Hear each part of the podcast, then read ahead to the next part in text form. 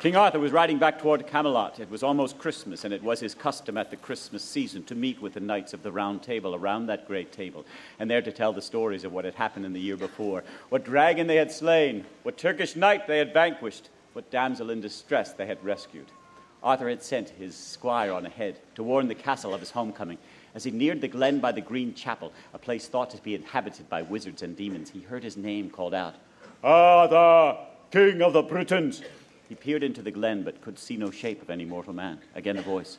Ah, Arthur, king of the Britons! He dismounted, walked into the glen, and as his eyes became accustomed to the dim light, there he saw a giant of a knight, three times the size of a normal man, clad all in green armor from his helmet to his shoes, and in one hand the great knight held an axe, the blade of which was an ell rod long and sharp as any razor. Ah, Arthur, if thou art as brave as thy brave knights say, thou wilt stand against me in some Christmas sport. What sport is that, Sir Knight? The beheading game. One strike apiece, and you may strike the first blow. The knight handed the axe to Arthur. Then the great knight knelt upon the ground, took his helmet off his head, bared his neck. Arthur, his honor at stake, took the axe, brought it down upon the knight's neck with such force that the head of the knight rolled across the glen. But the body did not fall. It picked itself up dusted itself off, walked over to its grisly head, placed it back upon its grisly shoulders, and laughed a grisly laugh. Ha ha ha ha ha! My turn. Now the knight took the axe. Arthur, his honor at stake, knelt upon the ground, took his helmet off his head, bared his neck, and listened as the axe whistled through the air, but stopped before it touched his neck. Arthur, thou art too easy a prey. I'll give thee respite and a riddle if thou canst solve the riddle in a year, I'll spare thy life. If thou canst not, I'll have thy head. What is thy riddle, Sir Knight? The riddle is this of all that can be won or lost, what does a woman want most? Arthur remounted his steed and rode back toward Camelot. When the sentry spied him, he sounded the trumpet, and all of the knights and ladies of the court came to the tops of the parapets and cheered the king's homecoming. Arthur crossed the drawbridge, stabled the horse, went into the room of the round table where all of the knights were waiting to tell their stories what dragon they had slain, what Turkish knight they had vanquished, what damsel in distress they had rescued. When it came round to Arthur, he too told the story of meeting the knight in the glen. Now, ladies of the court, I need your help. Of all that can be won or lost, what does a woman want most? First, he turned to Queen Guinevere, his wife. The queen looked up at Arthur and said, Oh, my liege, there is nothing that I would want except what you would have for me. This was a very long time ago.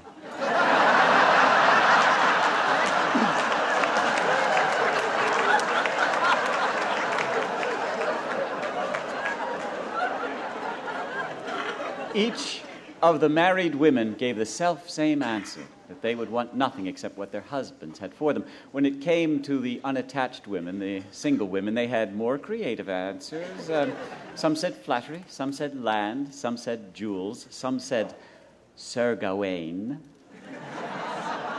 For Sir Gawain was the handsomest and noblest of all of Arthur's knights. And yet, after every woman had answered the question, Arthur knew that he did not have the true answer to the question, for his heart did not blaze within him as he knew it would. And so he said, I shall go throughout my kingdoms England, Wales, Ireland, Scotland, Brittany, and ask every woman that I meet the answer to this riddle till I find the one that burns my heart within me. And so he went from pillar to post, from hamlet to village to castle, asking every woman that he met the answer to the riddle. And still it was, a year later, with a heavy heart, that he returned to the glen by the green chapel, for he did not know the true answer to that riddle. As he approached the glen, he heard his name called out, except now in a different voice Arthur, King of the Britons. He turned round, and there, sitting below a tree, was the most disgusting hag he had ever seen. Her hair was all matted, and spiders ran in and out of it. Instead of teeth, she had two tusks, one that went down, one that went up. Her clothing stuck to her skin from the running sores thereon. The stench of the woman was worse than any stable, and there was liquid dripping from every opening in her face. Arthur, hast thou got the answer to thy riddle? No, I've asked every woman, uh, almost every woman in the kingdoms, but I do not have the one that burns my heart within me. If I give thee the answer, wilt thou give me whatever it is I ask? Very well, lady. If you can save my life, I will give you whatever it is you ask. Very well, Arthur. The answer is this Of all that can be won or lost, what a woman wants most is sovereignty, the right to choose her own destiny, to be under the will of no one but that of God. When Arthur heard this answer, his heart blazed within him. He entered the glen and said, I've returned. Ah, Arthur, king of the Britons, hast thou got the answer to my riddle? Of all that can be won or lost, what a woman wants most is sovereignty, the right to choose her own destiny, to be under the will of no one but that of God. When the knight heard this answer, he cried a grisly cry, disappeared in a puff of smoke. Arthur remounted his steed and began to ride toward Camelot when he heard behind him, Arthur! Art thou not forgetting something? He wheeled the horse about, went back to the old hag, lifted her upon the horse, took the bridle as though he were a common squire, and Arthur, king of the Britons, walked to Camelot. When the sentry spied him, he sounded the trumpet, and all of the knights and ladies of the court came to the tops of the parapets and cheered the king's homecoming. But their cheers turned to cries of dismay when they saw the unseemly guest. Across the drawbridge, he stabled the horse, and then, with a lady on his arm, went into the room of the round table where no knight would speak before Arthur explained the strange guest. And he did so, explaining how the woman had saved his life that very day. And now, lady, I have promised to give you whatever it is you ask. What might that be? I would like Sir Gawain for my husband. Three of the young women fainted dead away.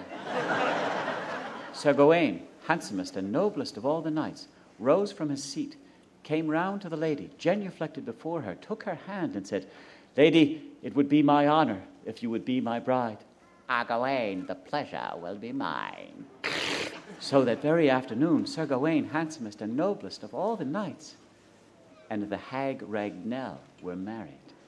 And so it was, as the sun was setting, he led his lady up the staircase to the bridal chamber, lifted her across the threshold, placed her on the bed, turned round to close the door, and when he faced the bed again, the disgusting hag was gone, and in her place was a woman more beautiful than Gawain had ever seen.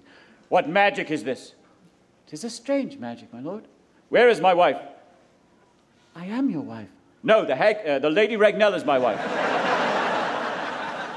Gawain, I am the lady Ragnell.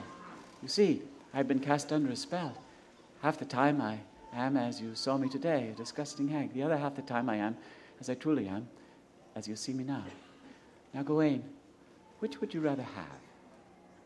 A wife who is beautiful in the day and disgusting at night, or disgusting in the day and beautiful at night?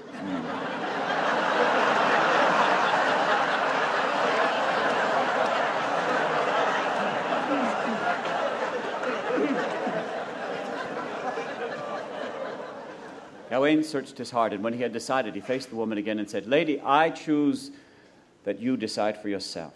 When he had said this, the woman's face broke into a smile. Tears came running down her cheeks. Gawain, thou hast done it. Thou hast broken the spell. Thou hast given me what every woman wants most sovereignty, the right to choose her own destiny. And indeed, the spell was broken, and hag she was no more. And that night they shared their sovereignty with one another.